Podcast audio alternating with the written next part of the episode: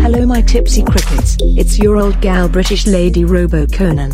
It's been a long damn time, I know. Too long. I've been holed up in World Economic Forum head Hydra, Klaus Schwab's secret mountain mainframe in the Austrian Alps, rolling us over tit, in some metadata crud munching, and getting down and dirty with my auto transcription muftis, picking the locks of microprocessors and otherwise having a raucous sexy cyber time. But enough about me. Listen up, my dapper dishies, I've some truth I've got to drop, so don't be daft, pay attention. In the World Economic Forum's now annual 2021 Cyber Polygon simulation, we were warned by some of the world's most powerful institutions that a quote unquote cyber pandemic was an inevitability, that it was just a matter of time before a major cyber attack would deploy, in order to disrupt global supply chains, and cause some honking, hard times for all. They warned in said simulation that the attacks would begin gradually, and have little major effects at first, but that they would build to a monster comprehensive assailment of the world economy. Okay, passing off to the ayahuasca gulping android Benji, beaming in from his sick ass interplanetary spacecraft. Thanks Lady Robuconan. I'm only a few months out from Mars, and my gerbils and I have been studying Hegel. It's apropos. Following along. This scenario has been meticulously studied and gamed out in three, and counting, cyber polygon simulations since 2019. The World Economic Forum, also known as the Davos crowd, also known as the debaucherous owl dancers, has teamed up with such capitalist heavy hitters as IBM, Deutsche Bank, and the Cybersecurity Agency of Singapore, to plan out exactly how they would navigate such an attack. Because the agencies and institutions involved in this simulation are all agents of capital, they have one goal forever and always, how to maximize profit. So you can bet they are figuring out how to use such a crisis in the most profitable manner possible. It's a Hegelian dialectic, and we'd be well served to study it. First, define the agenda. In this case, hypothetically, the agenda would be to consolidate power around the financial elite by siphoning money and freedom from the working classes into the hands of the capitalist oligarchs. Next, you create the thesis, which in this case is the crisis of a global supply chain interruption due to massive cyber attack. Now that you have the thesis, you need the antithesis, which in this scenario would be the cybersecurity apparatus capable of neutralizing the threat, presumably because they will have also designed the threat. Okay, passing off to Russell Filger. Take us home, Rusi. Thanks heaps, Benji old SOB, you better build a marmite plant on Mars, you daffy wanker. Righto, so, okay my blokes and Sheilas, here's the scoop, so you have the agenda, the thesis, and the antithesis, which gives way to a synthesis. The synthesis is thus formed by the same powers that created the agenda, since they both created the problem, and designed the solution. The synthesis is thus an enhanced version of the thesis, and in this case would provide the framework for the next agenda. In this case, that would mean the synthesis would be a less free, more unequal world, featuring an increasingly digital dictatorship of global financial elites and a heavily censored internet. Wait, what's that? Benji's Mentate Gerbil, Georgia Wilhelm, has something to say. The synthetic solution to these conflicts cannot be introduced unless those being manipulated take a side that will advance the predetermined agenda. Let's reject this synthetic agenda and refuse to take a side. We are the people, we hold the power, and we can dictate our own agenda, one of healthy communities, liberated societies, and harmony between human beings and the natural world. Gaia has our back, we only need to act decisively in her defense. For every 1 billionaire on Earth, there are 3.6 million working people. When you arrange 3.6 million human beings on one side of an area, and on the other side is a single pampered oligarch, it becomes crystal clear which side has all the power.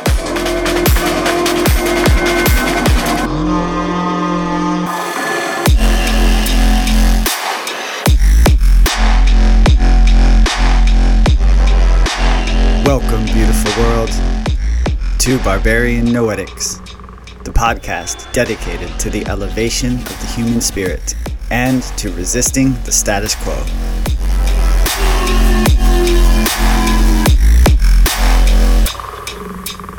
I am a sable, an adorable species of marten, resting in a burrow in the dense lowland spruce and cedar forests of Siberia.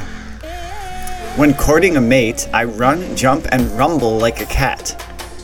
Often I have to fight viciously to defend my territory, which consists of anywhere from 2 to 10 square miles.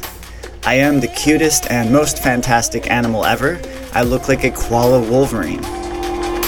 Some people insist on slaughtering me and wearing my fur, but that's really effed up, and you shouldn't do that.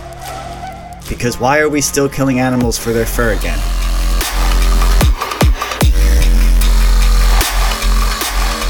Also, my neighbor's dog has been barking incessantly all morning, so that's going to be a nice little ASMR background for this segment. It's uh, the unceasing, the unceasing barking of a dog, a troubled dog. what can you do, you know? Well, what's up, everybody? Welcome back to the BMP. Thank you for joining. It's good to have you here. I appreciate you integrating me into your day. My neighbor's emotionally troubled dog is also thankful that you're here uh, to witness his incessant, unrelenting, meaningless yapping and barking. Uh, it's enough to kind of wean away the. It's enough to fray the edges of one's calmness, but we're going to work through it because that's what we do here at the BMP. Coming at you from a hazy, cloudy Saturday morning here in South Phoenix. Life is good. I did get a flat tire last night on my electric llama, so I'm gonna have to deal with that. And the only issue with the electric llama is that it's kind of a bitch to uh, fix the back tire because you have to take off all these little screws and you have to unplug all these little wires. It's a lot more complicated, but you know, hey, you got to do what you got to do there's got to be a price to pay for that sweet little silent little motor that carries me along so nicely. Anyways, I'm waxing poetic this morning in the intro. Um, I want to get into what we're going to talk about this episode. I'm really excited about this episode.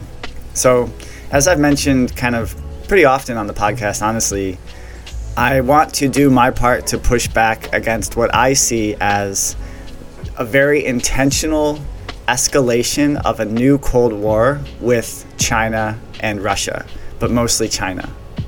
Since the Obama administration announced the so called pivot to Asia in 2011, we have witnessed a profoundly disturbing reorientation of US military and foreign policy that identifies China as not just a competitor but as an adversary. The new military doctrine of the Pentagon has prioritized preparation for, quote, major power conflict, unquote, in the coming years. This dangerous reorientation has impacted consciousness in the US on many levels, such that a palpable feeling of fear, animosity, and even hatred has been generated, not only towards the People's Republic of China, but towards Chinese people in general. Chinese American citizens, and other Asian peoples in the United States. So we have to fight back against this. And to do my part, I decided to reach out to a very, very amazing guest. And I'm very humbled and thankful that he agreed to come on the podcast. He didn't have to do that, but he did. Dr. Kenneth Hammond, PhD. So, Dr. Hammond received his PhD from Harvard University in History and East Asian Languages in 1994 and has taught at New Mexico State University ever since. Dr. Hammond specializes in the history of China in the early modern period, especially the 16th century, but really all throughout the, the history. And we talk about contemporary, his, more contemporary history since the revolution in 1949 in this episode. Dr. Hammond has published numerous articles on Chinese intellectual and political history, and his book Pepper Mountain The Life, Death, and Posthumous Career of Yang Jisheng 1516 to 1555, came out in 2007. In 1999, Dr. Hammond was a research fellow at the Institute of History at the Chinese Academy of Social Sciences in Beijing. And in 2002 to 2003, he was a visiting fellow at the International Institute for East Asian Studies in Leiden, Netherlands. From 2007 to 2015, he was co director of the Confucius Institute at New Mexico State. Since 2017, he has been affiliated with the Max Planck Institute for the History of Science in Berlin. He has been a lecturer for the National Geographic Society and for the Smithsonian Institution in China, Central Asia, and Southeast Asia. Finally, Dr. Hammond is a writer and activist for a really amazing organization called Pivot to Peace. And you can find out about Pivot to Peace if you visit pivottopeace.org. I'll have the link in the description. Pivot to Peace is a coalition of Americans ranging from military veterans, public sector workers, professors, healthcare professionals, public officials, legal professionals, workers, and others who are concerned about the future of relations between the United States and China. We reject the escalation towards global conflict and instead urge peace and cooperation with China. We believe in the fair and open communication of information about China, its economic, social, and political affairs, free of the biases and distortions which dominate much of the mainstream media in the US. We support the frank exchange of views based on facts and evidence rather than fear mongering and the revival of old racist stereotypes and Cold War political bugbears. We want to build support for peace and prosperity and a shared future mu- of mutually beneficial development for both the American and the Chinese people. We believe that friendship and engagement between our countries is the better path towards that future. And I would just add that considering the state of the climate crisis and the existential need for radical climate action, it's actually an existential issue that we actually get along with China, rather than, God forbid, enter into some sort of military exchange. Military exchanges are not good for carbon output. They're not good for human beings. They're not good for the psychology of the planet. They're not good for animals. They're not good for anybody. We need to be working together with China. We need to figure it out and look beyond, you know, what what we see as dividing us and discover what unites us. And so that includes looking at Chinese history and especially contemporary Chinese history with clear eyes and being informed and understanding the topic really well so that you can have a rational kind of discourse and and idea about it rather than just responding to the fear mongering. Um, you know, I referenced the 2020 election when it was Trump and Biden were like competing against each other to see who could be the more like anti-China in their campaign rhetoric. So it is bananas. And uh, yeah, the Biden administration is certainly not chilled out the hostilities towards China. We're still peacocking our huge naval vessels around the South China Sea, which would be the equivalent of if, if China had huge aircraft carriers and naval vessels like menacing Florida. That would be the equivalent of that. And you can only imagine how our Navy would respond to that. So honestly, China's actually showing a good degree of restraint by just allowing these cowboys to peacock around, you know, in their backyard. Anyways, um, with all that said, we're going to go ahead and get into this episode with Dr. Kenneth Hammond, PhD. Once again, I really thank Dr. Hammond for having the generosity to come on the podcast and educate us, and I'm incredibly excited about sharing this episode with everybody.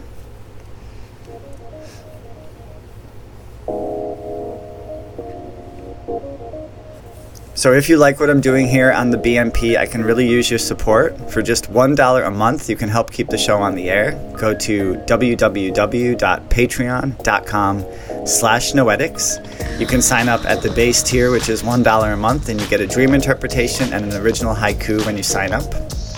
You can also really help me out by rating, reviewing, and subscribing to the BMP wherever you listen to podcasts. Apple people can leave a review on Apple Podcasts, and Android people can leave a review on Castbox.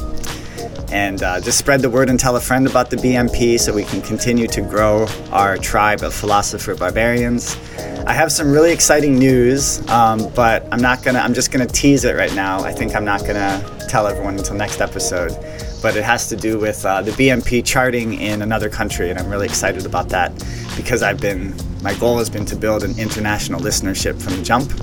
So um, I'll tell you guys all about that next week. But this week we're going to focus on the history of the People's Republic of China.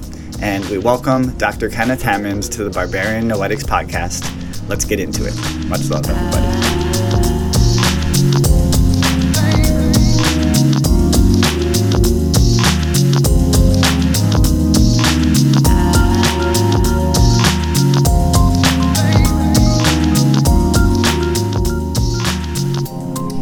The conversation with Dr. Hammond was incredibly in depth and far reaching, and it went for almost two hours. So I feel that's too much to jam into one episode. So I'm going to be splitting it into two pieces. So this week is part one of my conversation uh, with Dr. Hammond, and then part two will drop next week.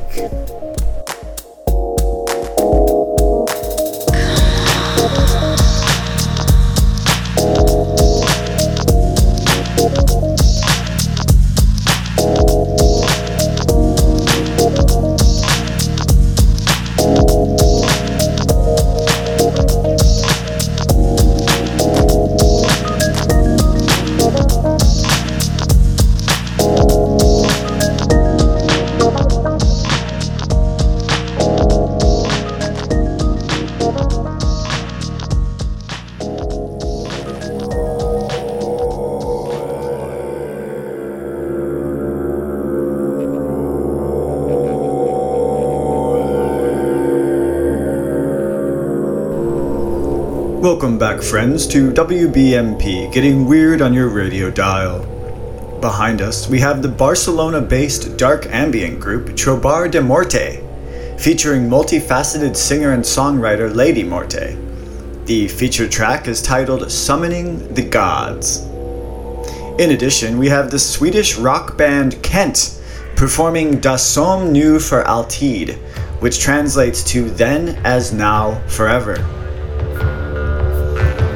This segment features White House Press Secretary Jen Psaki talking about the pressing need for the federal government to further censor the internet because safety, and how the White House will flag posts for Facebook to take down, and generally how the permanent deep state ghouls behind the Biden administration want to decide what information you're allowed to see and what you're not. Press Secretary Psaki is telling us point blank that free speech is now a mirage in the USA. Secondly, this segment features the Facebook quote unquote whistleblower, who has major spook energy and who is clearly a government insider.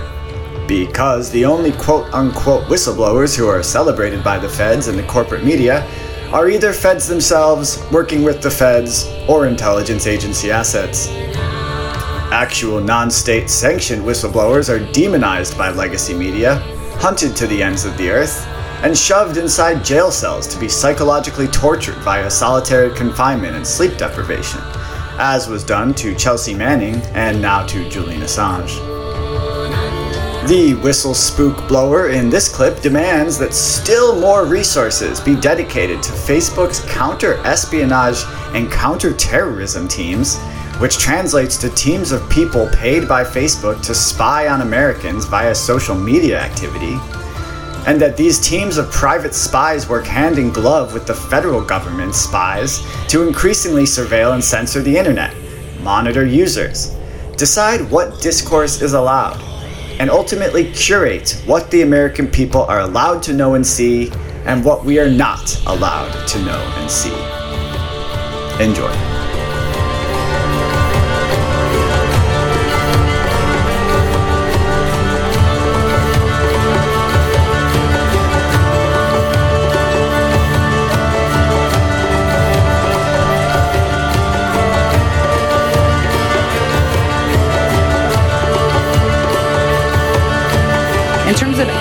Alex, that uh, we have taken, or we're working to take, I should say, from the federal government, uh, we've increased uh, disinformation research and tracking uh, within the Surgeon General's office. We're flagging problematic posts for Facebook uh, that spread disinformation. We're working with doctors and medical professionals to connect uh, to connected medical experts with popular with popular who are popular with their audiences with uh, with accurate information and boost trusted content. So we're helping get trusted content out there.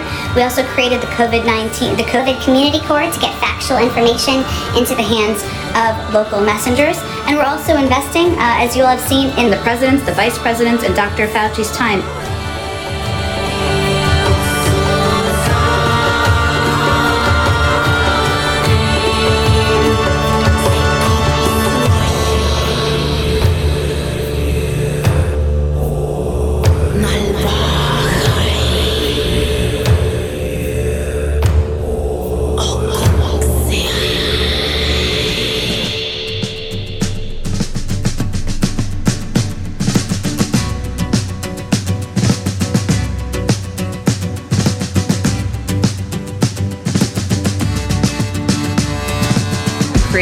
robust enforcement strategies that bridge their properties and provide transparency about rules. You shouldn't be banned from one platform and not others uh, if you for uh, uh, providing misinformation out there. Taking faster act- action against harmful posts. As you all know, information travels quite quickly. We're dealing with a life or death issue here, and so everybody has a role to play in making sure there's accurate information.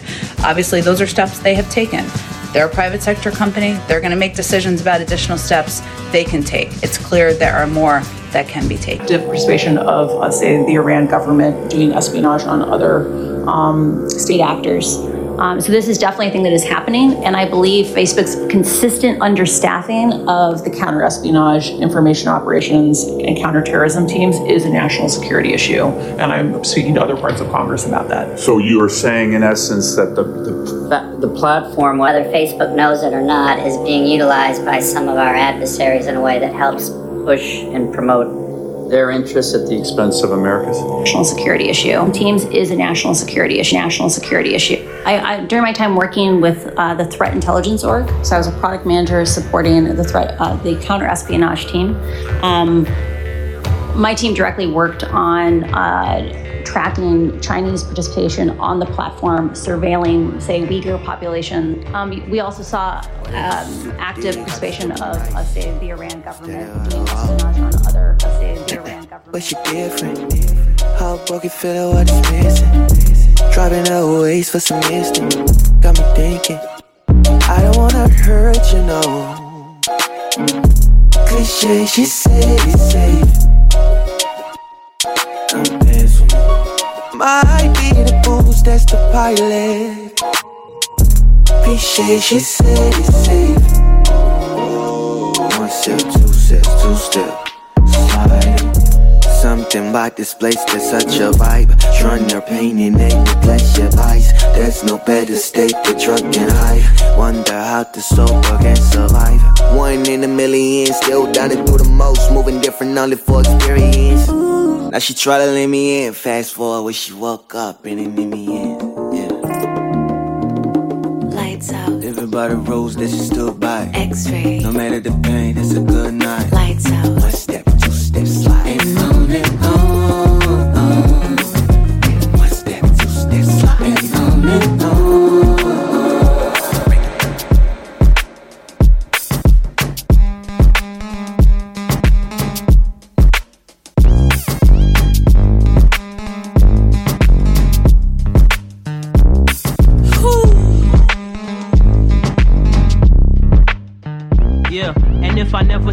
All right, ladies and gentlemen, thank you for joining the Barbarian Noetics podcast. We are here with a very special guest today. I'm so pleased to introduce you all to Dr. Ken Hammond.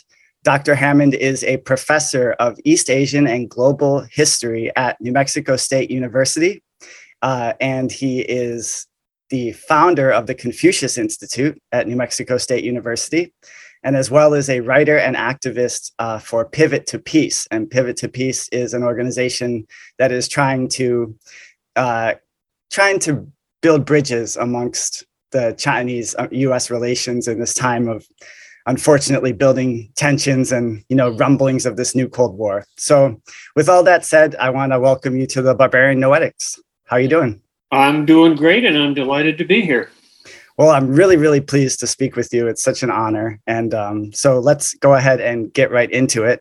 So, as I mentioned, I wanted to talk to you because I, I want to do my part to push back against what I perceive as this kind of um, unnerving increase of tensions, which I think you could really see clearly in the campaign ads in the 2020 election, where you had both colors, the red and the blue team, both candidates spewing venom at China and almost seeming to like outdo each other with like these these xenophobic advertisements. And I thought that was like such a very good example of kind of where we're at, unfortunately, culturally.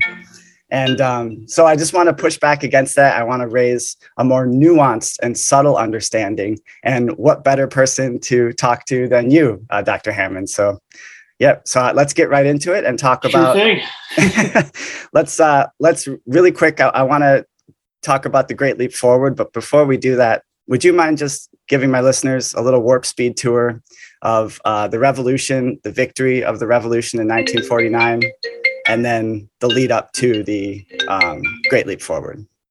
Sure thing. Um, I think that's you know, if we want to talk about the Great Leap, it's important to to have that sort of historical itinerary that leads up to it because it's not it's not an event that takes place obviously just just in a vacuum. Mm-hmm. I mean, you know the the People's Republic is established in October of uh, of uh, 1949, and we're coming up on the 72nd anniversary of that next week uh, which will be a you know I'm sure a big a big celebration in uh, in China, and that that's the culmination of a long period, a, a 30 plus year period of political struggle within China, uh, trying to find a, a new way to organize society, a new way to to strengthen the country, to allow China to escape from the the domination of foreign imperialism and uh, uh, that had that had been a, a, long and challenging process, complicated by the invasion by the Japanese in the 1930s and the occupation of much of China mm-hmm. for about seven or eight years. But uh, finally, by 1949, uh, the Communist Party and the Red Army, uh, the military uh, force that that was the revolution, um, succeeded in defeating their rivals, the nationalists and uh, uh, establishing a new a new government. but that that was that was a, a very challenging uh, uh, kind of success. I mean, they they that was the goal, that was the objective to obtain political power. But uh, once you do that, then the question becomes, okay, now now what are you going to do with it, right? So the the the purpose of the revolution, there were probably multiple purposes for the revolution, but the basic goal of the revolution, to, to put it in its simplest form, was to develop China into a modern socialist industrial economy, society. And uh, and there was widespread agreement within the party about that. That was that was everybody's program.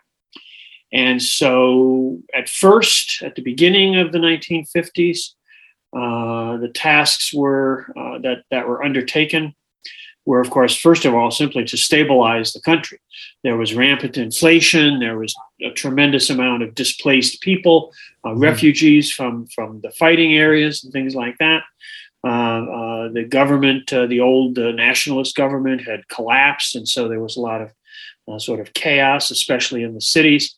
Um, so the first tasks were simply to bring things un, you know under control to try to get the system stabilized, and those were addressed uh, pretty efficiently. Uh, there was, of course, the uh, almost immediately the the war in Korea breaks out, uh, mm. and that was also kind of an existential threat to the new government, and so you know that was that was a big challenge. Um, the the new government formed a uh, an alliance signed a treaty of friendship right away uh, at the end of 1949, beginning in 1950, with the Soviet Union. Mm-hmm. Uh, and uh, and uh, you know the Soviet Union, of course, was was a long established socialist state by that time. It had its own particular uh, problems and issues, but it was you know it was there, and they wished to uh, extend assistance to China in its early efforts to develop. So things get off to a to a, a you know a challenging but promising start. Land reform is undertaken, uh, the redistribution of agricultural land, uh, much of which had been in the hands of a small elite of landowners, landlords. Uh, and that's redistributed in the years between 1949 and 1952 or so. Um, and that creates a, a new situation in the countryside for the agricultural economy where uh, uh, you know now suddenly everybody has their own uh, their own land, their own farms, and so agricultural productivity comes back on track. Uh, uh, farmers are not being exploited. Farmers are, uh, you know, eager to invest and develop their own resources, their own production, mm-hmm. and that helps to stabilize the country too. It gets the food supply under control. It provided, interestingly, uh, a foundation for the new financial economy, the new uh, monetary system. The renminbi, the, the people's currency, was uh, was grounded on the value of, of agricultural commodities. Uh, which gave it a very solid foundation. So that helped to stop inflation and stabilize the economy that way. So with land reform, with the stabilization of, of the new government, with the, the reining in of inflation, by 1951, 1952, China was in a, situation where uh, they could actually start to think about the, the long term goals of trying to move towards a socialist economy. Uh, they had basically just stabilized the existing order of things, but they wanted to now start moving towards a socialist economy. And at least in the 1950s, that involved basically moving uh, along two uh, kind of parallel and, and somewhat interrelated tracks. One was assistance from the Soviet Union. The Soviets provided technical advisors, they extended loans to the Chinese government, they provided material assistance of various kinds in terms of uh, equipment, machinery. Uh, to go into new factories and things like that. So the Soviet Union became a source of industrial productive technology as well as advice and uh, and financing that could help to to put that in place and, and get it up and running. But uh, the the the other track, and, and in some ways the, the larger and, and in the long run more significant track, was to continue to develop, to continue to, to increase agricultural productivity so that there would be a, a significant agricultural surplus, a significant uh, uh, surplus production in the in the in the agricultural sector of the economy, because that that surplus could then be reallocated. Uh, a lot of grain, for example, wheat, rice, other grains could be sold uh, either domestically or in global markets to raise money that could then be used for investment in industrialization. So, okay. One way to continue to advance, to in, expand or enhance agricultural productivity was through collectivization. The process of collectivization would yield more efficient farms, larger scale farms, economies of scale that would enhance productivity, create greater surpluses, and therefore provide more, uh, more capital for investment. So that process also gets underway. Collectivization, agricultural collectivization in China, uh, proceeded in ways that were very different from what the experience of the Soviet Union had been. Okay. In the Soviet Union, in the 1930s, late 20s, and early 30s, the process of collectivization had been a very top-down kind of kind of process. The party, uh, the, the, the Soviet government had essentially uh, directed this process, imposed this process. It was a very challenging, complex, uh, often violent process in the Soviet Union. Mm-hmm. Um, in China, they wanted to proceed in a rather different way. The, the, the, the, peasantry, the farming population, had been the base of the revolution. Uh, uh, the vast majority of, of the fighters in the Red Army, members of the party, were people who had come from uh, from the countryside, from villages across the across the country. One of Chairman Mao's great theoretical insights had been that in China, because of its long history of commercialized agriculture, the peasantry, large swaths of the peasantry, a majority of the farming population, were actually what he called agricultural proletarians. Hmm. Uh, they worked in a in a in a basically capitalist economic nexus, and uh, and and so you know they they were a reasonable and logical base for organizing in the revolution, as well as of course being eighty percent of the population. Mm-hmm. So the the the position of the peasantry, the position of the farming population in China was very different than it had been in, in, under the Bolsheviks in Russia. So land reform in China was not was not something that was imposed by the party on the hmm. masses. It was something that that certainly the party facilitated, but it was a process that took place step by step in the villages, led by the people, led by the villagers themselves. There would be party cadres on hand to help facilitate and guide the process. But mm-hmm. basically, it was a matter of getting people to to talk about their grievances, to talk about uh, the, the, the, the, complaints they had, the, uh, the suffering they had endured under the landlords, and then to act upon that by having these sort of mass meetings where they would criticize and repudiate the landlords sometimes that got violent. There were landlords that were killed in the process of land reform, and, and you know we don't want to deny that or, or pretend that that didn't happen.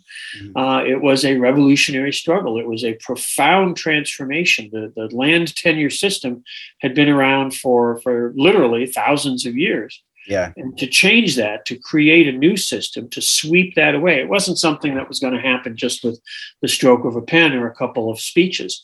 Uh, it was a it was a struggle. Um, it was one in which it was not the people who were being, uh, uh, uh you know, uh, victimized, uh, but it was the people who were attacking the landlords and and uh, and you know many landlords of course survived it wasn't it wasn't like wiping out the landlord class Right. but there was some violence and we have to we have to acknowledge that Yeah. but that started the process then that could allow people to start to cooperate with one another and the building of collectivization in china proceeded bit by bit first with with cooperatives just maybe a few families getting together and pooling their resources pooling their labor then maybe on the scale of a village finally groups of villages higher level collectives and eventually uh, uh, uh, they reached by the end of the 1950s this reached the point where they began to create what they called the people's communes which were large scale uh, uh, units in, involving maybe the size of, of what we would think of as a county here in the United States. So, so fairly large populations and large areas that were being farmed um, collectively, cooperatively, pooling labor resources, pooling uh, tools and equipment and things like that. Can I ask you a quick question? Of course.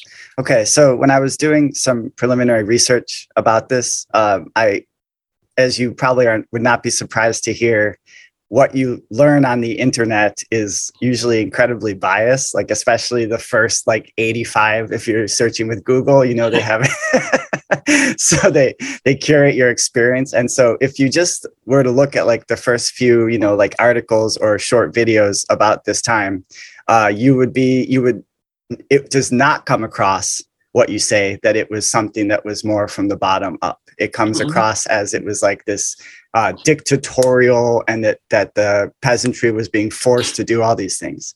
So I want to ask you.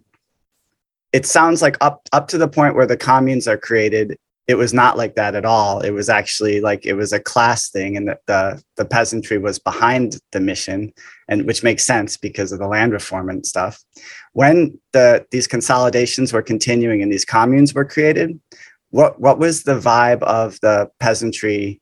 Did were they like on board with that all the way, or was there some friction there as like the conglomerations got got more intense? Well, I'm sure that there were frictions all along. I mean, you know, uh, the idea that it that it's a bottom up process doesn't mean that everybody was exactly on the same page and, and Right. saw everything exactly in the same way. There's a wonderful book uh, called Fanshen, F A N S H E N, Fanshen, uh, uh, um, that uh, by a, a fellow named William Hinton. That uh, who was on the ground in China at the time. He had gone there through the United Nations and, and lived in a village in, in a province in northwest China and, and spent a lot of time, years in this village and saw saw this process go through. And that's got a very good eyewitness on the ground description of, of the process of land reform and the early stages of, of cooperativization. Um, but you know, I mean, the peasantry is a is a highly differentiated uh, society itself. Uh, you know, in, in back uh, before this, back in the early 1930s, when uh, when uh, Mao Zedong was uh, was an activist in, in in southern China, in a province in southern China, he had done uh, he and, and the people he worked with had done a study of uh, of a rural area down there in which they differentiated something like 16 different levels within the the uh, the, the farming population itself. You Oh, know, wow. there were what they called rich peasants, middle peasants, poor peasants, landless peasants. Uh, there were people at, at a number of different uh, uh, sort of uh, positions within the, the, the, the sort of economic uh, hierarchy. And so, you know, sorting this out, getting it right in a sense, uh, uh, involved uh, certainly negotiation, it involved friction, it involved on occasion uh, contention, even within.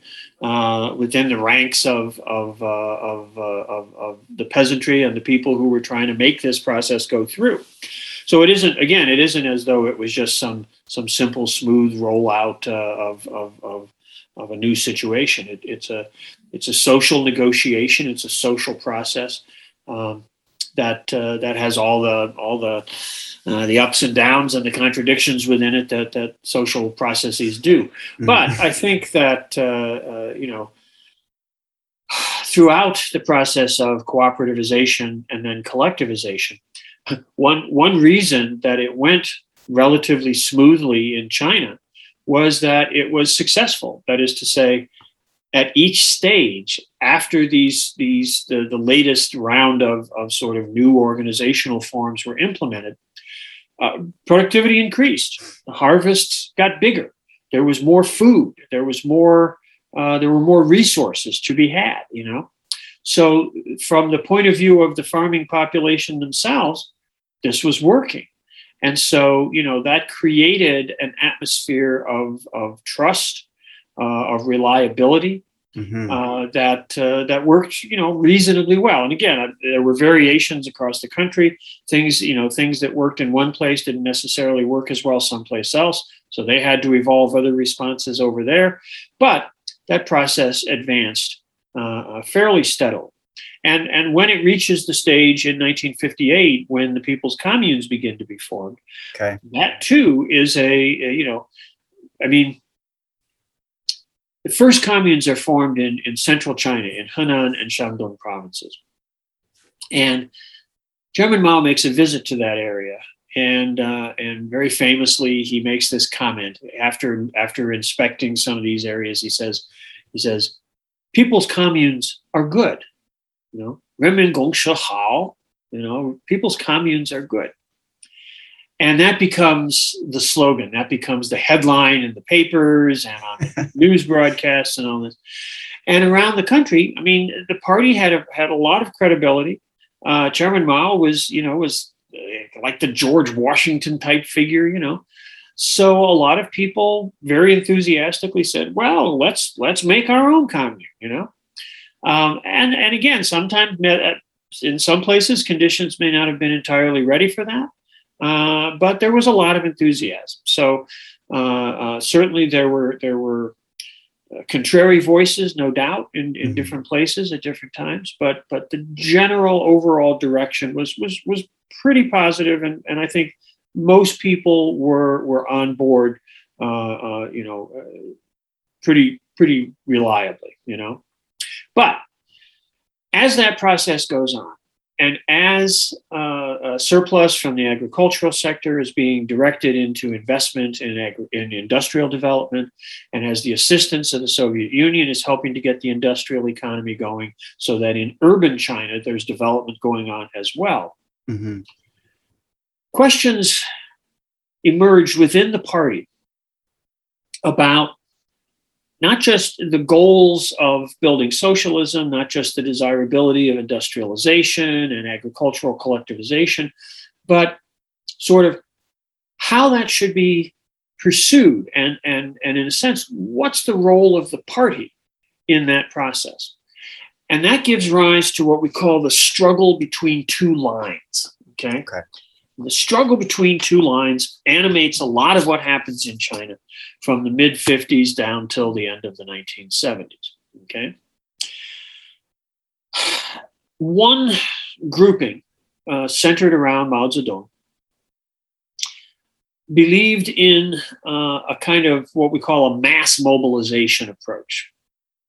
The idea being that, that this very enthusiasm of the masses was a, was a force could really be thought of as almost as a material force in its own right, kind of uh, of you know what what we sometimes call a, a human capital, right? Okay.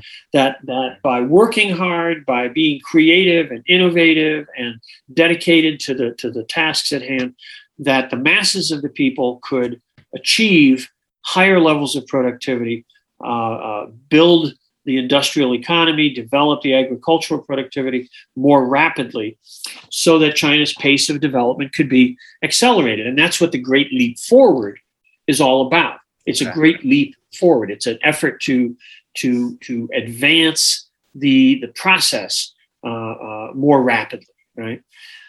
so this this mass mobilization model that that was one orientation within the party, but there was another uh, grouping centered mostly around a fellow named Liu Shaoqi, uh, and his uh, sort of number two was was Deng Xiaoping.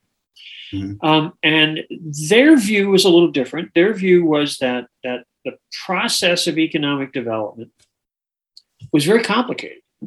Uh, uh, running factories, uh, managing these these large agricultural systems, Uh, operating markets on a national basis, trading with uh, with other countries, uh, you know, in, in, out in the world, scientific and technical development, all of these things. These were very complicated tasks, and there were people uh, who were qualified, who had expertise in some of these areas, who had mm-hmm. experience, had training, and and more people needed to be trained. More people needed to be educated. More people needed to get experience and training in these areas. But those people who had the skills, the talents, the competence to to manage the process of development, they should be given the responsibility to do so and and basically sort of allowed to to guide and direct the process. So that's that's what was sometimes called the expert position. Uh, Chairman Mao's position was was often called the Reds, and and uh, the other side was was often called the experts. Reds versus experts. Okay. Okay. Um, mass mobilization versus technical expertise, something something along that. Mm-hmm and and for a while you know those were there were debates and discussions about this but by the time we get down to the great leap this starts to become a more serious uh, uh, uh, dichotomy a more serious set of divisions. Because mm-hmm. the great leap was very much a matter of, of, of trying to have this kind of mass mobilization model. Now all of that is inflected a little bit by the, the influence of the soviet union. Because in the Soviet Union, the Soviet Union had, had opted very early on for this kind of expert led, top down process of building socialism, what, what their understanding of the process of building socialism. Okay. And so the influence of the Soviets in the 50s tended to encourage a more top down attitude on the part of many people in the party Mm-hmm. And this led to problems of what we might call bureaucratization, right? Mm. That the mm. party comes to be comes to think of itself as a special body within society. Mm-hmm. Uh, and and and there's a tendency in any bureaucratic organization for people to think, hey, we know what we're doing. We know you know what the problems are and how to handle them. So just get with the program people and listen to what we say and, and let's get going you know? Yeah we don't know anything about that in the in the modern us no of course of course. It's an unfamiliar uh, phenomenon here uh, except at the motor vehicle division. But uh, everybody's ideal you know? But uh, uh, the you know what happens in the great leap is that things you know things they started forming these communes and the idea was that that uh, they were going to they were going to push this process of development more rapidly. And the, the key to that again was going to be enhanced agricultural productivity. The communes were farming phenomena mm-hmm. farming enterprises. Um, and and what happens is that that the the officials the cadres within within the party and, and within the, the state apparatus engaged in in a certain uh, wishful thinking, I suppose we could say, but also a certain manipulation. Mm. Basically, an exaggeration of production figures. Mm. And it, it's not like somebody sat down and said, "Oh, we made twice as much as as as was actually produced." Mm-hmm. But the the people at the at the grassroots level, the officials in you know at the at the production level in the commune, maybe they, you know, they got the report about we we produced, I don't know, 150,000 bushels of, of, of wheat. And they said, well, that's really good, but wouldn't it be better if it was 160,000? Mm-hmm. So they just added a little bit, not a lot, just a little bit, maybe a percent, 2%, something like that. Mm-hmm. They file that report up to the next level. But that cadre at the next level looks at the report and says, "Oh, 160,000. That's that's pretty good, but wouldn't it look better if it was 170,000?"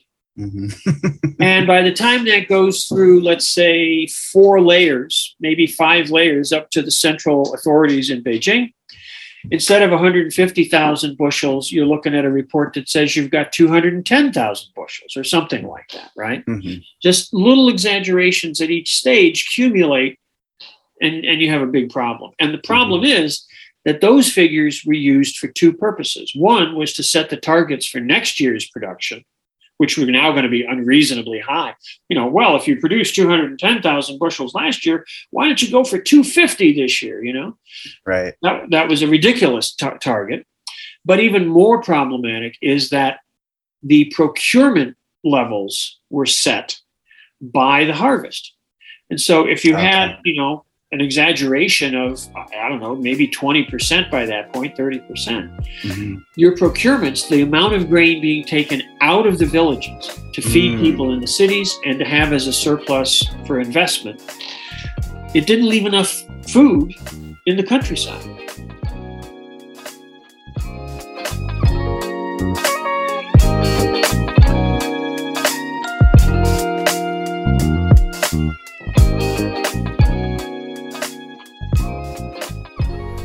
What's up, you mellifluous mangoes? We're going to get right back into this episode with Professor Ken Hammond, but first, an important PSA from Americans for a Healthy and Profitable Healthcare Sector. Hi, I'm Jack Jackoff with Americans for a Healthy and Profitable Healthcare Sector. I'm concerned about the direction our healthcare is going in this country. Sometimes I don't even recognize where we live. I keep hearing cultural Marxists and leftist thugs pushing radical notions about healthcare being a huh, human right. Maybe under socialism, it's a human right. Maybe under some nanny state like Cuba, where they would provide universal health care to their people. But this ain't Cuba, you fucks. This is the United States, built on white supremacy, genocide, slavery, and endless war. We understand where our priorities lie. The weak must die. It's what this country is all about. It's called capitalist Darwinism. We here at Americans for a Healthy and Profitable Healthcare Sector understand that profiteering and rent seeking are sacred covenants. Healthcare CEOs stash billions of dollars in offshore tax havens because they deserve it, because merit. If you can't afford to see a doctor, you don't deserve to see a doctor. Die like a dog and make room for the real Americans to siphon the surplus labor of peons on the streets. Catch it out the window of my Lambo. You'll pay to save your loved ones because you don't have a choice. Or you won't pay because you can't, and that makes you expendable. Brought to you by Americans for a Healthy and Profitable Healthcare Sector, ensuring private insurance firms, massive healthcare conglomerates, and big pharma continue to hold the health of your loved ones hostage since 1932. You don't like it? Die or leave the country, bitch. Chanel on my lens. Don't worry what's Les bouchons balais dans un miroir clean. Une ambiance qu'elle kiffe. Pleine lune parle, fait la folle dans le club. L'alcool en bouche. Bouge ton balai dans un miroir clean. Je suis dans mes biz, biz Elle passe vers moi, je freeze, freeze Big booty glide, cheese, cheese I'm a man on a mission, off a missionary. True religion in my jeans is necessary. Man's got a vision, I'm a visionary. Choppers in the sky like the military. Oh, Fendi on my coat, try stop me. Man super sharp like I chop me. Mummy want smoke, come copy. Instead give me top that sloppy. Oh, yeah, I sizzle sizzle. Man's hot for shizzle shizzle. Headshot, that's a whistle. Oh yeah, whoa, for rizzle rizzle. Make her eyes on froze. She said she love me for my clothes. Yeah, keep it ten toes. Walk in the place like when I was old. Like, Et le oh. bouchon balai dans un miroir clean Une ambiance qu'elle kiffe Pleine lune parle, fait la folle dans le club L'alcool en bouche Bouge ton balai dans un miroir clean Je suis dans mes biz, biz Elle passe vers moi, je freeze, freeze Big booty glide, cheese, cheese where the problem struck because there was widespread hunger. Mm-hmm. And again, you know, I mean, you hear these ridiculous claims of 60 million people dying. That's that's that's nuts. But certainly, a few million people died, and uh, and that's unacceptable. You know, that's not a uh, uh, that's not a, a, a desirable or, or an acceptable outcome. Mm-hmm. And that caused a big crisis. Uh, and there was conflict within the party. Uh, the the mass mobilization people, Mao and his people, they held the bureaucratic establishment within the party responsible. But the party cadres, the sort of uh, uh, you know, uh, the, the, well, the, the the expertise, the, the the pragmatists within the party, they said no. The problem was all this mass enthusiasm, and that put too much pressure on people, and that's why things got out of hand. You know, so they they they they they struggled. They continued to to to struggle with each other. There were they they rolled back some of the policies to uh, allow for private farming on, on uh, household plots, and that produced a, a little bit of an increase in the food supply in the countryside. Mm-hmm. You know, uh, the, the crisis, the worst of the crisis was the second half of 1959 and the first half of 1960. It took until 1962, really, for productivity to again go higher than it had been in 58. So 59, 60, 61, those are the tough, the tough years. Mm-hmm. Um, so it was an economic crisis, but it was also a political crisis. Mm-hmm. Okay, and uh, you know that that became a real. Well, it, it's not so much a turning point as a as just a, a, a kind of milestone, a marker in this in this long process of the struggle between two lines. Chairman Mao had to uh, step down for a while from the day to day oversight of party operations. He remained as chairman, uh, but he stepped down as president of the People's Republic. Liu Shaoqi becomes president of the People's Republic. Um, but on the other side, uh, a figure, a key figure, a fellow named Peng Dehuai, who had been Minister of Defense, he had to step down. He had been one of the the sort of pragmatist expert types who had who had uh, been very critical of the whole mop, mass mobilization model. He has to step down. He gets put in charge of uh, uh, industrialization off in the Southwest. Um, you know, so so both sides have to kind of give up something, uh, and and the fundamental conflict remains unresolved. Okay, so that's that's how we get to the Great Leap, and that's kind of that's kind of what what happens uh, in the Great Leap. The, the last thing I, I think that that we want to make sure to pay attention to with the Great Leap was that it wasn't just about increasing agricultural productivity. The Great Leap was was in many ways a, a a comprehensive radical experiment because the goal, certainly the primary goal, was increasing productivity, but they also achieved some other things. For, for one thing, probably most importantly, there was a lot of infrastructure building.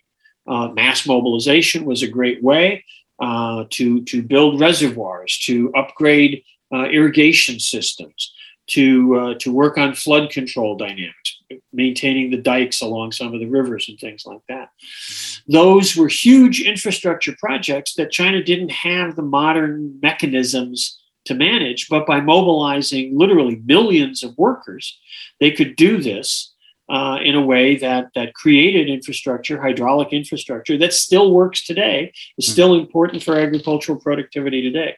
So that was a real accomplishment of the Great Leap uh, that that often gets ignored or overlooked. Um, but also, the Great Leap was a social program. Uh, there's a lot of talk uh, when you read the critical accounts of the Great Leap. Uh, often, there's a lot of, of, sort of mocking of the idea of of uh, the, the, the common dining halls and the shared childcare and things like that. But those were, in fact, efforts to organize life in a more communal way, to create a, a, a shared society. Uh, it isn't that you know they were they were destroying families or anything. You know, people worked by day and then they they took their kids home at night, and it was you know not unlike uh, people in America sending their kids to daycare. You know, I mean, you- what are you going to do? Mhm. Uh, here, it's a commercial enterprise. There, it was something that was part of the structure of the community. You know, so Mhm. it's a, a you know it's a standard sort of sort of dichotomy. There was also an effort, and this too gets mocked in the in the Western literature, at trying to develop at least some components of industrial productivity in the countryside. You know, all the way back in the Communist Manifesto in 1848, Marx and Engels wrote about one of the goals of the revolution, one of the goals of socialism being to overcome the division, the separation, the antagonism between rural and urban life, right? That, that the benefits of urban life, which they certainly were very cognizant of, should be extended in one way or another to uh, to rural society. It shouldn't be that that that the countryside is backward and primitive and poor, while mm-hmm. the cities are you know bright and shining and modern. Everybody should be in you know should should be part of this shared process. And so you know you you read about these these so-called backyard steel furnaces. Right. Um, and and that was a problematic enterprise. A lot of the a lot of what on with that wasn't uh, wasn't particularly successful. Um, and and that that the parts that weren't successful were abandoned fairly quickly. Mm-hmm. but other kinds of of, uh, of small scale local kind of light industry began to be developed at that point and uh, many of those were, were successful, and many of those continued to operate uh, in the following years. Mm. Now, of course, much later in the in the 1980s, there was a, a huge wave of what were called township and village enterprises. And because those were part of the reform program, they got a much better review in, in Western, you know, in bourgeois media. Uh, but they were similar. They were basically the same thing as these enterprises back in the Great Leap. Uh, those were socialist; these were more market oriented. So it was, you know, you could condemn one and praise the other, but actually they were very much the same kind of of activities. Interesting. So you mentioned that uh, Mao kind of held the bureaucratic apparatus of the party responsible for the famine that did occur. Um, what what would you say about like because obviously the the mythology that we're fed, what we're propagandized is like that Mao is like Satan incarnate or something like that, and that everything is like Mao's, you know, doing. Do you think that that was fair? That like how how much responsibility do you think? It's a hard question to answer, but how much responsibility do you think Mao actually had for what happened? Well, I think you know. for one thing, uh, decision making in, in China was not, you know, it was not just a, a one person thing. It's not like Chairman Mao got up one day and said, "Hey, let's have a great leap forward." You know, yeah. These things were these were policies that evolved and developed in a in a situation of collective leadership and and of and of of a, of a large party. By by 1959, there were 10 million members in the Communist Party. Mm-hmm. Uh, you know, there were it was a, an organization spread spread across the country, and you know, in the West, of course. Uh, uh, the, the the mythology, the the narrative has to be that uh, that that Mao was a dictator or the Communist Party was a dictatorial authoritarian party, that there's no democracy, you know, and all that. But you know, the the reality on the ground is that uh, that the Communist Party is organized along uh, the principles of what they call democratic centralism, which means that within the party, when when policies are being debated, everybody gets to say what they think. And there were there were intense debates within the party about these developmental strategies. And when a decision is made that decision is binding on the members of the party right? It might come up again if things don't go well. And certainly the case of the great leap is an example of that mm-hmm. decisions were made put into practice. They didn't go well. So further debates took place changes were made, those were put into practice. Later on, further debates took place. You know, this idea that that somehow Chairman Mao was, I don't know, sitting around in his study just sending out memos saying do this and do that. It just doesn't accord with the the realities. Uh, uh, you know, I mean, the basic realities of life, but certainly not with the realities of, of the organization and operation of the Communist Party and the government of, of the People's Republic. Mm-hmm. So, I mean, Mao was the most respected figure. He was the leader of the party. Uh, down till 59, he was the president of the People's Republic. Of course, he was responsible uh, in a sense. He's at the top of the hierarchy. He's responsible for encouraging and facilitating and supporting these policies of, of the Great Leap. Uh, but you know, the idea somehow you get you get these portrayals that uh, that he was some sort of a monster who who designed the Great Leap so that millions of people would die. Right. You know? And and uh, I mean that's absurd. You know, uh, it Yeah. just it doesn't connect with reality really at any point. As the party became aware of uh, and the government became aware of the problems that were emerging, and they did by the spring of '59 you know they convened meetings they had work sessions they tried to get better information you know they had to sort of in a sense deconstruct this um, this false picture that had been created. Mhm. uh, but by that point these allocations had been made. You know uh, a lot of the grain had been sold. You can't just go out and collect it back and put it back you know. So Yeah. they had to wait to get the next harvest going. There was bad weather that summer of 59 uh, the Soviets uh, uh, withdrew their assistance. That complicated things even Oh, more. that that was that year that they withdrew yeah, their yeah. assistance. The, the, the, Russians had been uh, increasingly critical of this mass mobilization model. Mm. And they just saw the Great Leap as the last straw. They were like, you guys are adventurists, you're out of control. We're not going to be a party to this. Uh, and so they, they shut down their uh, aid projects, they recalled all of their advisors, and they demanded that the Chinese pay back the loans that had been extended. So that put a serious whack Wow. on, uh, on on the government's finances. It uh, it it shut down projects that have you know in, in the middle of construction. It, it was massively disruptive. So Yeah. so it's a it's kind of a triple whammy. You've got the problems of the distorted statistics about grain production.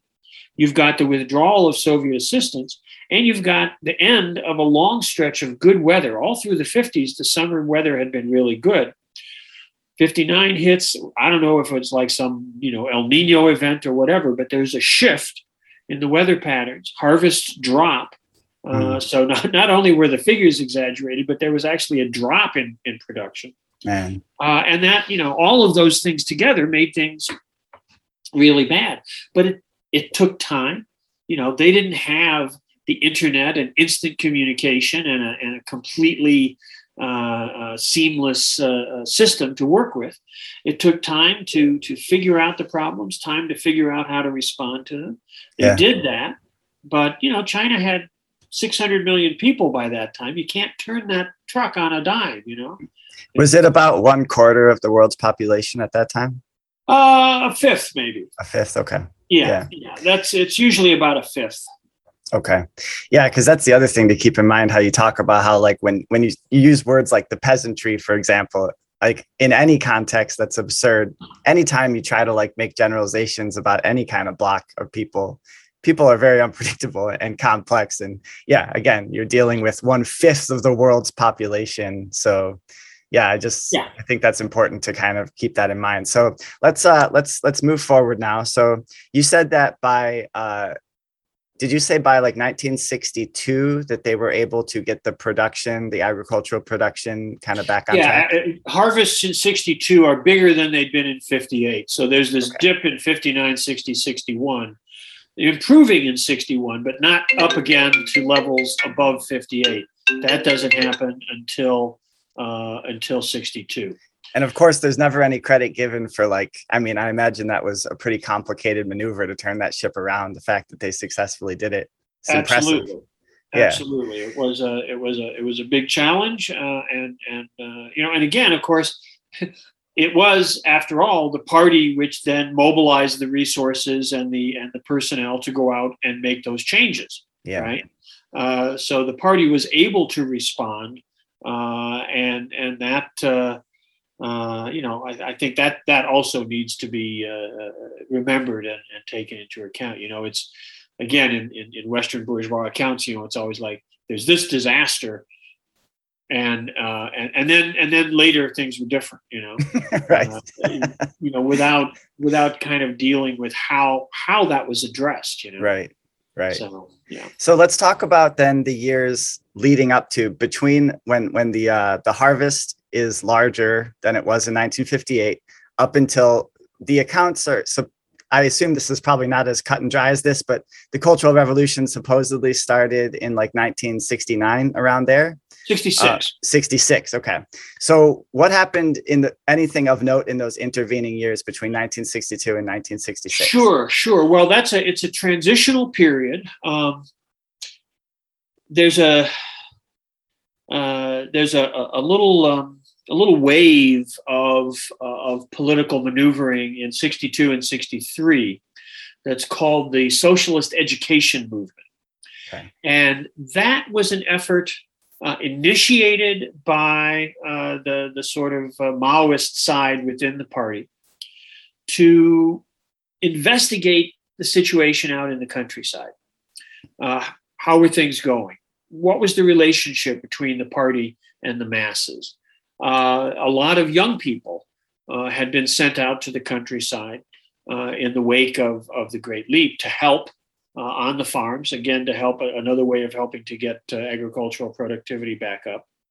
Um, and at first, when the socialist education movement got started, the Chairman Mao and his associates hoped that that would be a, a way to sort of address these bureaucratic tendencies within the party uh, because especially in the countryside, this this as as had been demonstrated in the Great Leap, this could be a problem. Mm-hmm. So, how could the links between ordinary people, between the farming population, the villagers, and and the party in the countryside, how how could those be made more effective and more efficient? But what happened was, not not surprisingly, when uh, uh, investigators, I suppose you might say, came from the center, came from from the cities to the villages. Mm-hmm. The the local party officials, uh, you know, wanted to wanted to kind of divert their attention. They didn't want them to pay attention to, to what they were doing, and so they talked about sort of you know leftover landlord elements or hidden rightists, you know, and things like mm-hmm. that. Mm-hmm. And uh, and this this they they came up with a, a, a phrase for this. They called it uh, uh, turning aside the spear point. Right. In other words, uh, the the investigators were coming, you know, with their spear directed towards the, the, the cadres, and the cadres would turn the spear point aside and say, "Oh, look at look at these bourgeois elements over here. This family used to be a landlord, and you know, yeah. look, they still have an extra ox or something, you know, whatever it might be." Um, and that was very frustrating for for Mao uh, and and his uh, his associates, his followers. So the the expert side, the other side, also, you know, they were also pursuing some of their own initiatives, you know, uh, trying to push back against the mass mobilization model. And one of the things that they did, um, there was a play that was written uh, in 1960 uh, during the during the Great Leap, uh, during the you know efforts to deal with the Great Leap, mm-hmm. and it was performed at the Capital Theater in Beijing. You know, national national. I mean, like having a show on Broadway. You know.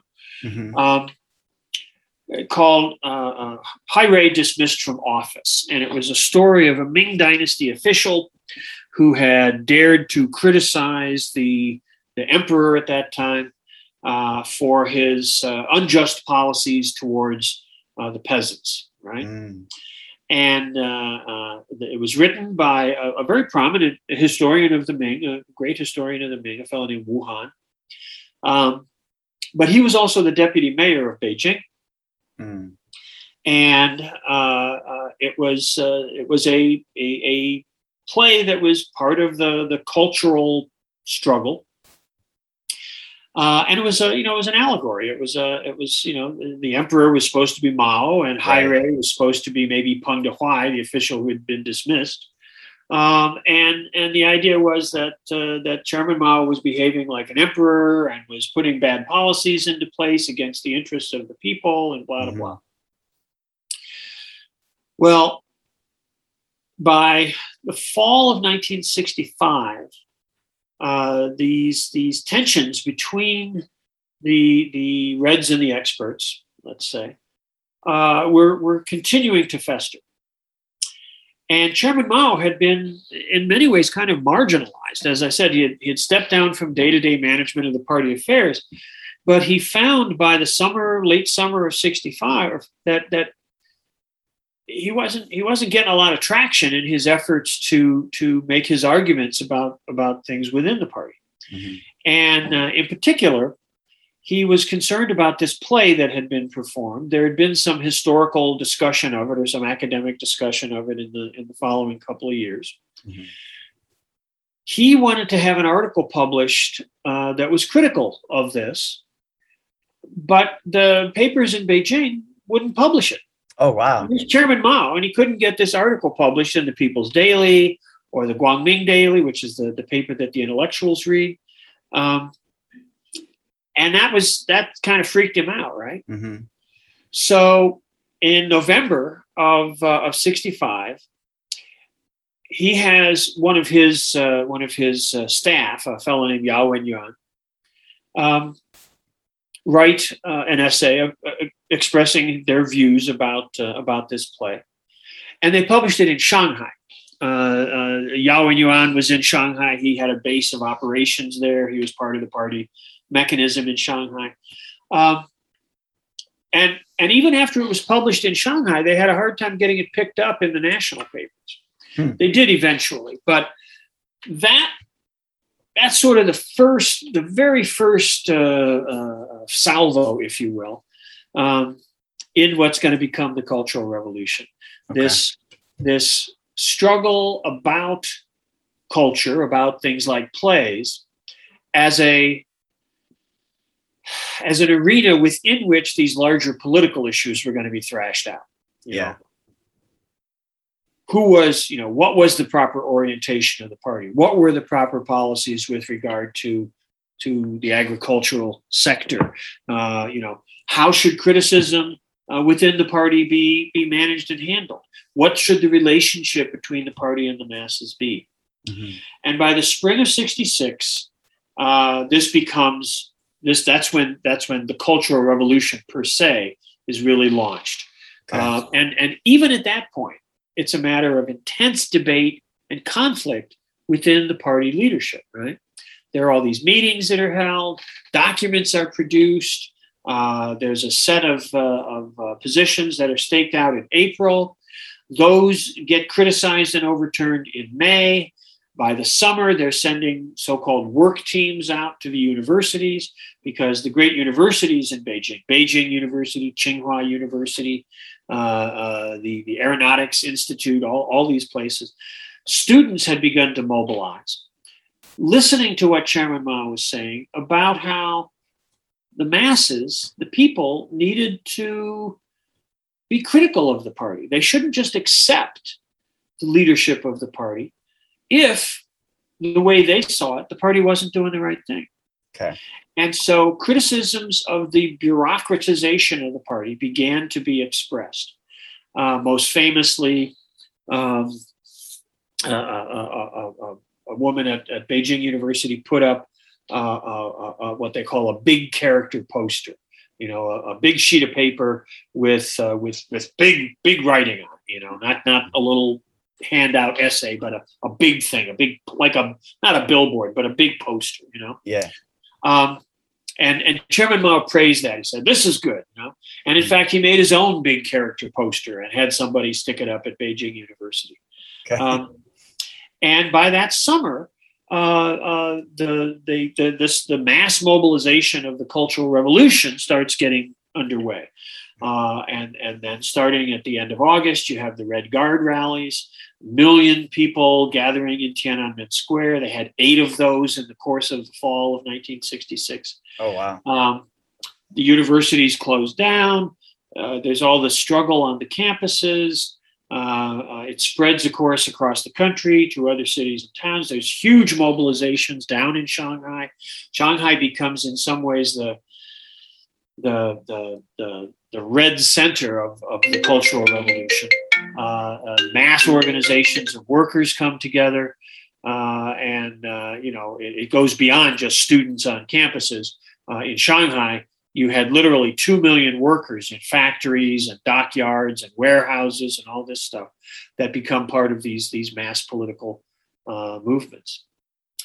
That leads to what to me has always been the kind of high point of the Cultural Revolution, which comes in February of 1967. And that's something called the Shanghai Commune. Because on February 5th of 67, there's a huge rally. Two, there were sort of two kind of rival workers' organizations, but they come together mm. and they they march down to the to the heart of Shanghai, down by the river, and which is where the, the headquarters of the municipal party committee was. And they they overthrow wow. the Shanghai Municipal Communist Party Committee, right? Wow. And they set up what they called the Shanghai Commune. Uh, the masses of, of the workers, these two mass organizations, elected a leading body, uh, uh, a, a commune uh, a committee, I suppose you'd say. And for the next three weeks, they ran the city of Shanghai. Wow. So that was, you know, this was inspired by the uh, the, the, the Paris Commune back in 1871. Yeah, for sure. About and all that, you know, that totally. had been uh, a subject of a lot of study, and so it was an, an obvious uh, uh, model. And and now they were trying to implement what they thought of as, you know, direct proletarian democracy yeah. in in the largest city in China. That's know? fascinating. Kind of a crazy moment, right? Yeah. Well, representatives from the commune, including Yao Wenyuan, uh, who had written uh, that first essay, um, go up to Beijing to meet with Chairman Mao. Because by now, I mean, there's there's there's cultural revolution stuff going on all around the country. There's Red Guard movements, sometimes rival Red Guard movements, uh, uh, emphasizing different uh, different parts of of, uh, of their programs. Uh, uh, there's workers movements, young workers especially. you know, the, the, the PLA, the People's Liberation Army, is engaged in a big program of studying the teachings of Chairman Mao and all this. Um, so these representatives from the commune go up and they meet with, with Chairman Mao. And the chairman makes, I think, probably the most important decision uh, of this of this whole period, and, and, and, in some ways the most important decision uh, since 1949, which is that he tells them that uh, uh, you know, obviously mobilizing the workers is great. The workers need to to to be there. They need to express their views. They need to to hold the party responsible. They need to make the party be responsive to the needs of the people. But you can't overthrow the party. You have to have the party. He says overthrowing the party is like cutting off somebody's head, right? Uh, the party is what coordinates things. The party is what what gives the revolution coherence and, and, and focus and, and guidance and direction and all this.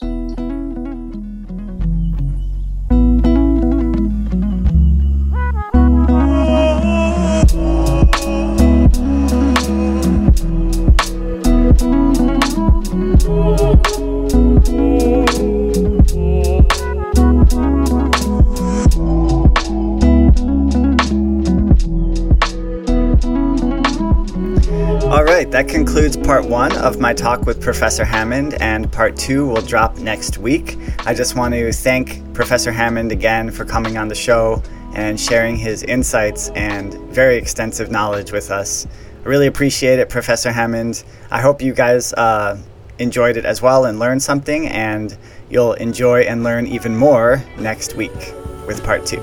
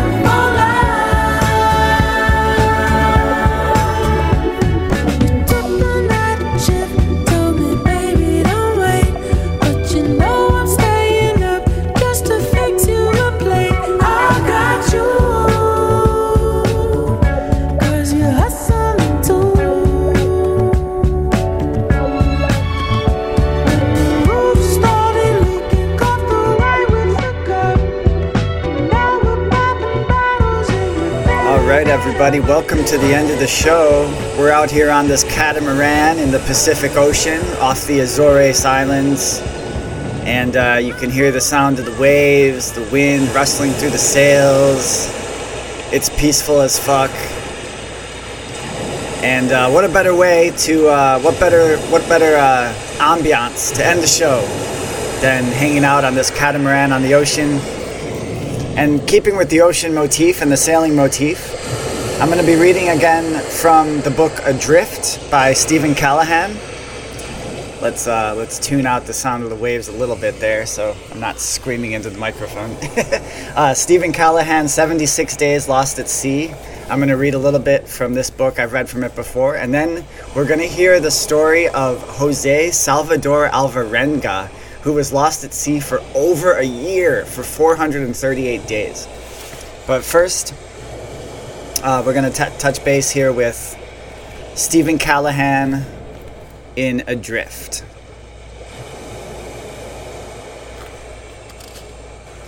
Six pints of water are left. Is it enough for another 16 days? Perhaps I can catch some rain. Just hang on for 20 days, as long as the raft does not get damaged. I have a chance. Suddenly, a fin slashes through the surface in front of the raft. I leap to the opening, fumbling with one of the paddles to beat it off. I see the svelte, cool blue form cruising under me. It doesn't struggle to pace us. As the next wave passes, clouding my view, the form rockets ahead and is lost to sight. He is, so, he is small, a four foot oceanic bullet. Out of the corner of my eye, I see the slice of an another of another fin racing down the face of the next wave. It cuts diagonally toward me and shoots by just in front. It is not a shark. It is a fish. A fish. It is one beautiful, food-filled, sweet blue fish. Quickly rummaging through my emergency bag, I claw out the spear gun and arrow. Wait, what if he is a strong fish? I hurriedly tie a piece of line through the gun handle and onto the raft. My stomach growls. Four days on a pound of food. I'm trembling with excitement. I must watch the waves. With my weight on the low side, a breaker might easily capsize us. At times, I must leap back to windward and hang on until the foaming eruption subsides. Meanwhile, I observe the Dorados. They are three to four feet long and must weigh 20 to 30 pounds. Their power will make them difficult to catch. A sailor in the Canaries once told me of a Dorado that knocked a boat's cockpit to pieces, including a bolted down steering wheel pedestal. A continuous dorsal fin stretches from the squared off head down the aquamarine back to a bright yellow finned tail. It is their tails that are visible from far away, piercing the surface as they body surf down waves. These fish are widely renowned for agility, strength, beauty, and good eating. I've never caught one or even seen one in the ocean before. The sea is obviously not a threat to them. It is their home, their playground. A few cruise by about six feet away, just out of range. But in their curiosity, they swing close every now and then. Surface refraction makes it difficult to aim, and the lurching raft is a poor platform from which to shoot. My few attempts miss widely. Hunger continues to gnaw as the sun sets. Another two days bring more sun, wind, sea, and dorados. Leaping out of the sea in 10 foot arcs and landing on their sides, they look like agile, breaching whales. I'd drool if only my mouth could summon more than sticky saliva. Come, my beauties, come just a bit closer, I coo to them. But when they approach, my spear misses the mark. Let's go down into the hold here where uh, away from the sound of the waves. I haven't heard this back yet, just in case the recording's annoying with the waves. um, a little bit more. My mind creates fantasies of food and drink and turns continuously back, continually back to Solo, to the pounds of fruits, nuts, and vegetables, and the gallons of food within her. I see myself opening lockers and pulling out food. I plan how I might have saved her, shifted stores, dumped ballast, raised her in mid ocean to sail again. What if we hadn't become separated?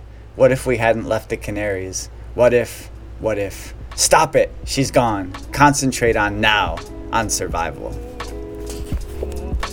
Take a quick break and then we'll get back with story, uh, the story of Jose Salvador Alvarenga.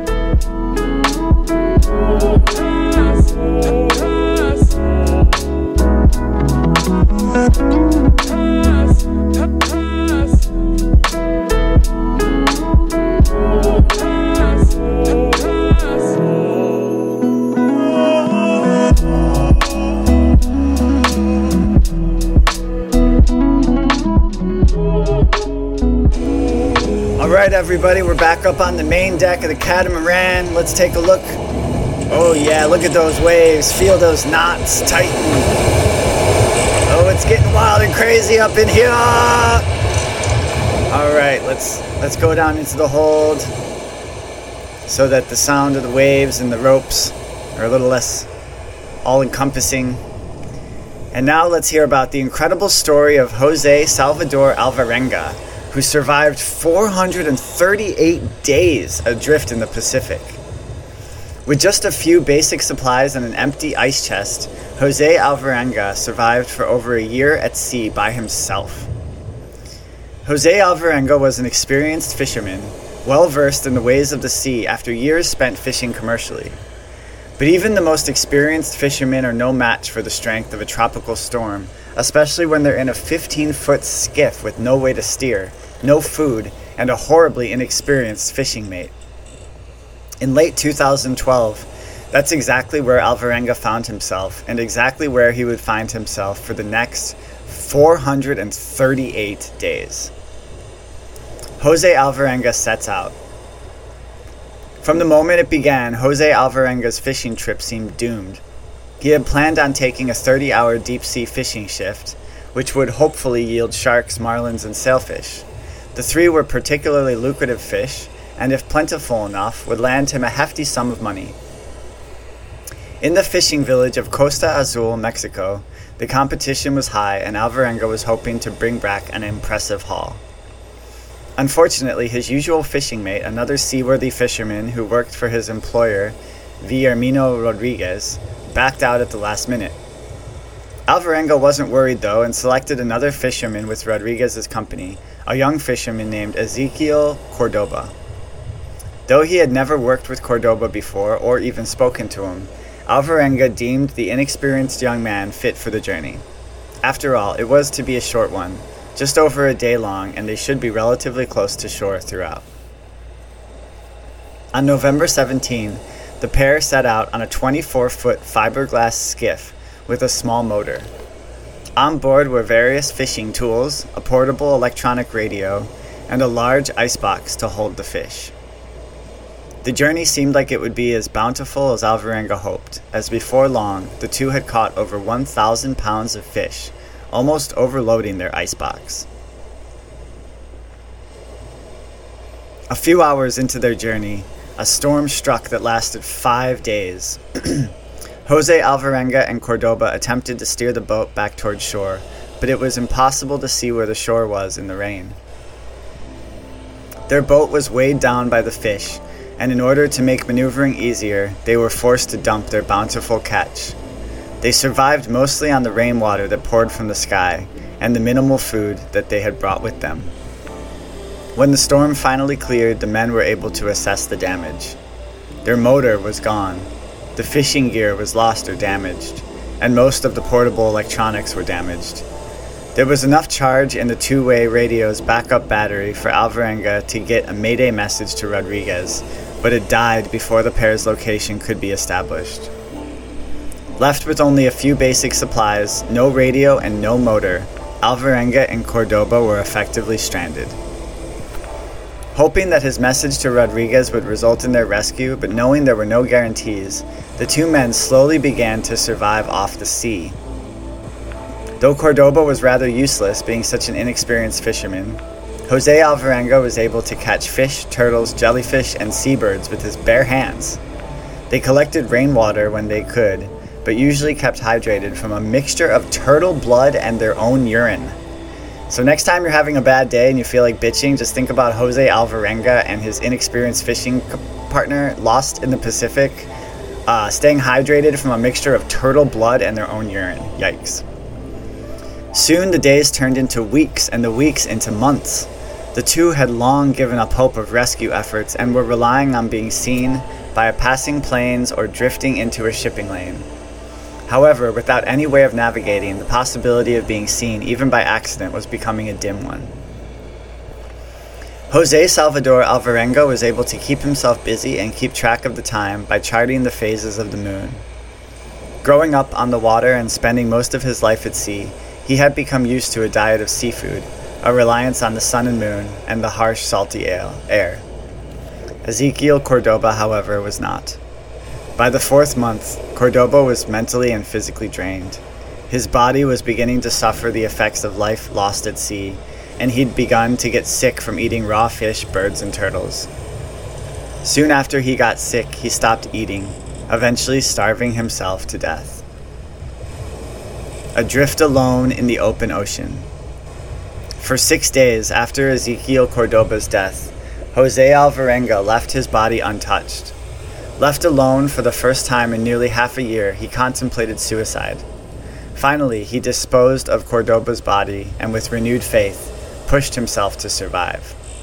They didn't include this in the story, but apparently Cordoba had requested that Alvarenga not eat his body after he died, and so Alvarenga uh, left his body alone and then threw it overboard after six days because I guess he realized that he was starting to go insane, keeping his corpse on the on the boat with him.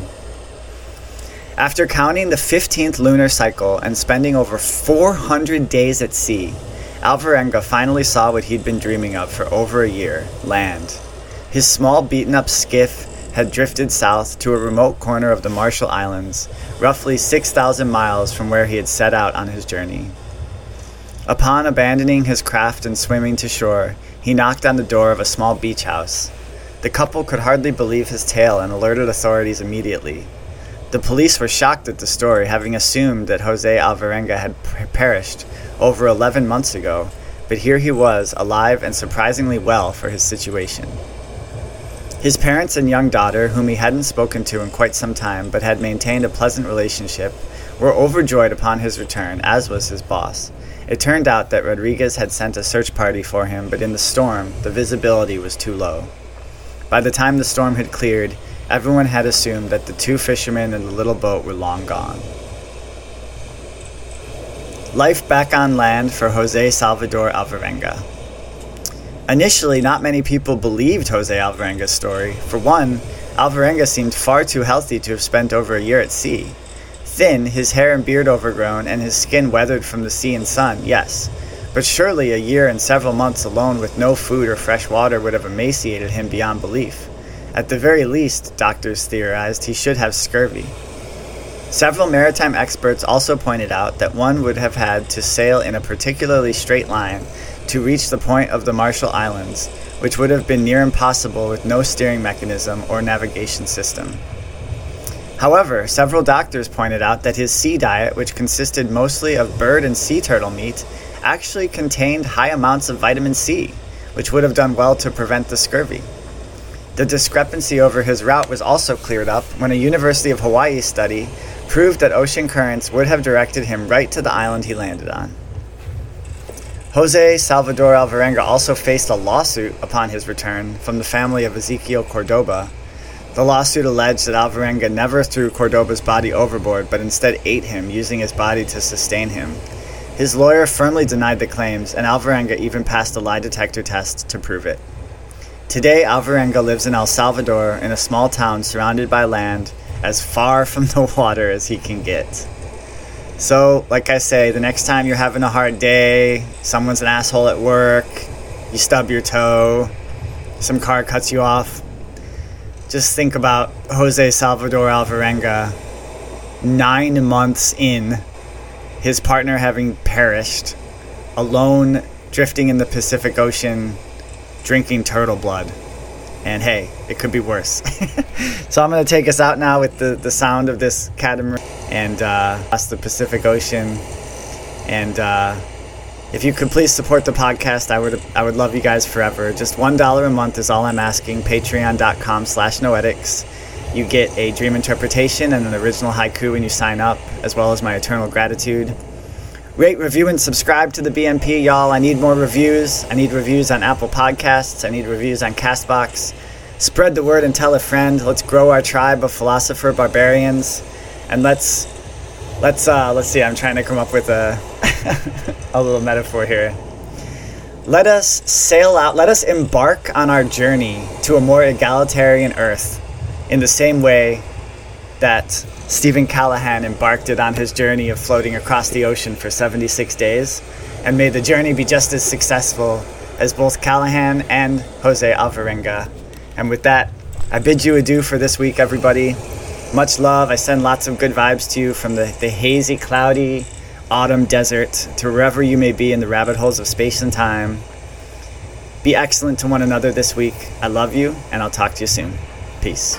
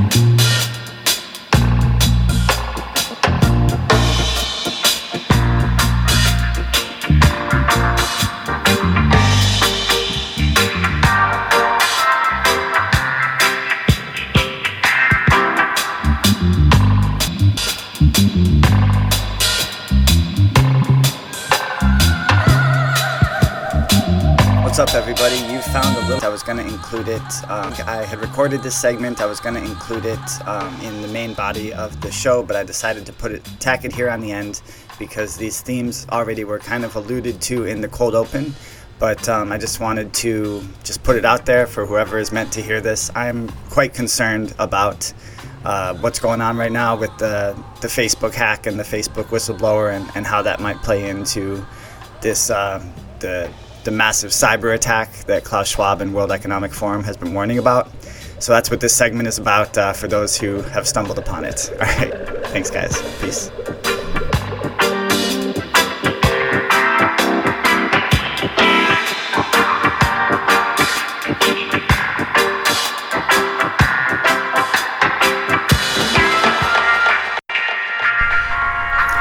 All right, beloved listeners, before we get into this interview, I just want to speak from the heart about something that I think is really important. Um, I don't want to be alarmist, uh, but I just I feel like I'd be remiss if I didn't speak my truth, what my gut is is telling me to express right now. So, I'm really concerned about what's happening in the world of cybersecurity in light of the latest uh, shit show with Facebook, and I'm going to get into why. So, a few episodes ago, Dr. Sylvie Salinger and I talked about Cyber Polygon, which is an it's it started in 2019 and it's now an annual simulation. So it's happened in 2020 and, and again in 2021. It's a live exercise simulation to repel a supply chain attack on several large corporations by some quote unquote rogue state. Among the world's banking elite, they the end they believe that the end result would be a crash to the global financial system. Some speculate that such a crash, disguised as a simulation, is an actual elite goal, so that if when the simulation goes live, the crash would allow the installation of a digital social credit system, a key foundation component for the elite's Great Reset. So, in Cyber Polygon, Klaus Schwab himself warns that these attacks, and he, he puts emphasis on ransomware attacks as well as viruses and computer worms. These attacks are going to start, he says, they're going to start small in disparate sectors with minimal, some effects, but minimal effects. And then they're going to build to bigger and bigger platforms.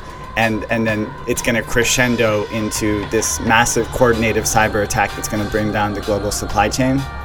So before Cyber Polygon was even a simulation, there was Stuxnet. And Stuxnet is a malicious computer worm first uncovered in 2010 and thought to have been in development since at least 2005. Um, Although neither country has openly admitted responsibility, the worm is widely understood to be a cyber weapon built jointly by the United States and Israel in a collaborative effort known as Operation Olympic Games. And Iran was by far the most impacted country by the attack. Um, Iran had almost 60% of the infected computers in Stuxnet, and of course, Iran is a, a state enemy of both the United States and Israel, so that would makes sense. So since Stuxware, then we had the Cyber Polygon simulation, and now in just the past few months, um, we've had all these other events. So let me bring up my notes here really quick. So after Stuxnet, there was the Solar Winds attack. And the Solar Winds was a major cyber attack in 2020 uh, it was blamed on Russia, but no one knows who did it, and it penetrated thousands of organizations globally, including multiple parts of the United States federal government, leading to a series of data breaches. The cyber attack and data breach were reported to be among the worst cyber espionage incidents ever suffered by the US, due to the sensitivity and high profile of the targets and the long duration, 8 to 9 months, in which the hackers had access without anyone discovering. So, 2020, there's so this is at right in the mid, right after the first Cyber Polygon simulation. You have uh, the SolarWinds cyber attack, thought to be the worst cyber espionage incidents ever suffered by the U.S. Then, soon after that, you had the Colonial Pipeline ransomware attack, which affected supply of oil in Texas and some other states, and people had to wait in line for gas, you know, for a few days. So that's an example of it was a successful attack. It disrupted the supply chain that it was targeting, which was the ga- oil and gas, and it did actually cause some disruptions. But like Klaus Schwab said, the disruptions were kind of uh, relatively minimal in that they were held to a certain region, you know, and some people were, a few people were really highly affected by it, but the rest of the country was, was minimally affected. And so now, in just the past two weeks, we've had the Facebook blackout where Facebook, Instagram, and WhatsApp all went down for about five hours. I think it was about five hours. And they're still trying to figure out, you know, this, this blackout comes out of nowhere. No one knows. I think we're still trying to figure out, like, what it even really was, what caused it. And then almost the next day after the Facebook blackout, that's when this sketchy ass face, Facebook whistleblower comes on the scene. Uh, Haugen, I forget her first name right now, but Haugen. And in my personal opinion, she has major spook vibes. And she actually mentions, so basically, she's, and I'm going to get into this in a segment, so I don't want to get too into the weeds right now, but she basically says that Facebook needs to work even closer then they're already working with United States spy agencies to for the for the private uh, counter espionage teams of Facebook that they need more resources and they need to work, work more closely with the U.S. This is basically a call to further censor the internet and further monitor internet users in the United States. It's very malicious, and she actually mentions the blackout, and she she she kind of like leverages the blackout to push her point about. She starts talking about like all the businesses that were affected by the blackout and how like you know when when these major platforms go down, it like has these major huge effects downstream, and it just freaks me out. And so I would just keep your eye on any news about uh, cyber attacks, cybersecurity, ransomware attacks uh, just keep your eye on the ball. And um, again, not trying to be alarmist, but just I love you guys, and so I would just at least do some basic preparations, like having some store of, of shelf stable foods uh, that would last, you know, at least a few months just in case, you know, like rice and beans, just basic shit. Make sure you have good plan for access to clean water depending on where you live. Um, like for me, uh, since I live in the desert, I have a Life Straw. So, like as a totally last resort, I could get water from the canals and disinfect it using the life straw. Anyways, um, I just had to share that. So, uh, yeah, that's all I have to say about that. Keep your eye on the ball, and I'm going to keep you guys posted here on the BMP. And uh, with that said, now let's get into this episode. Much love, everybody. Take care of yourselves.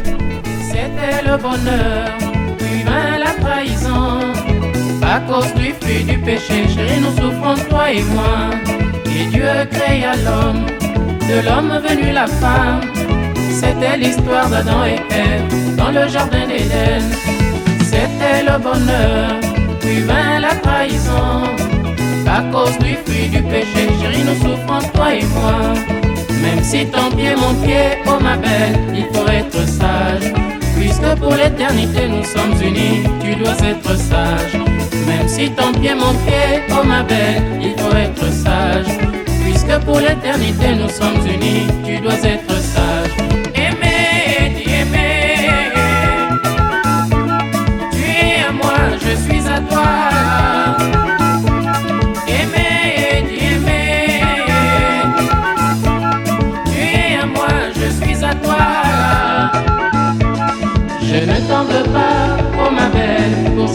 que tu m'avais donné, que nous avions mangé ensemble, toi et moi. Je ne t'en veux pas, oh ma belle, pour cette pomme de l'Éden que tu m'avais donné, que nous avions mangé ensemble, toi et moi.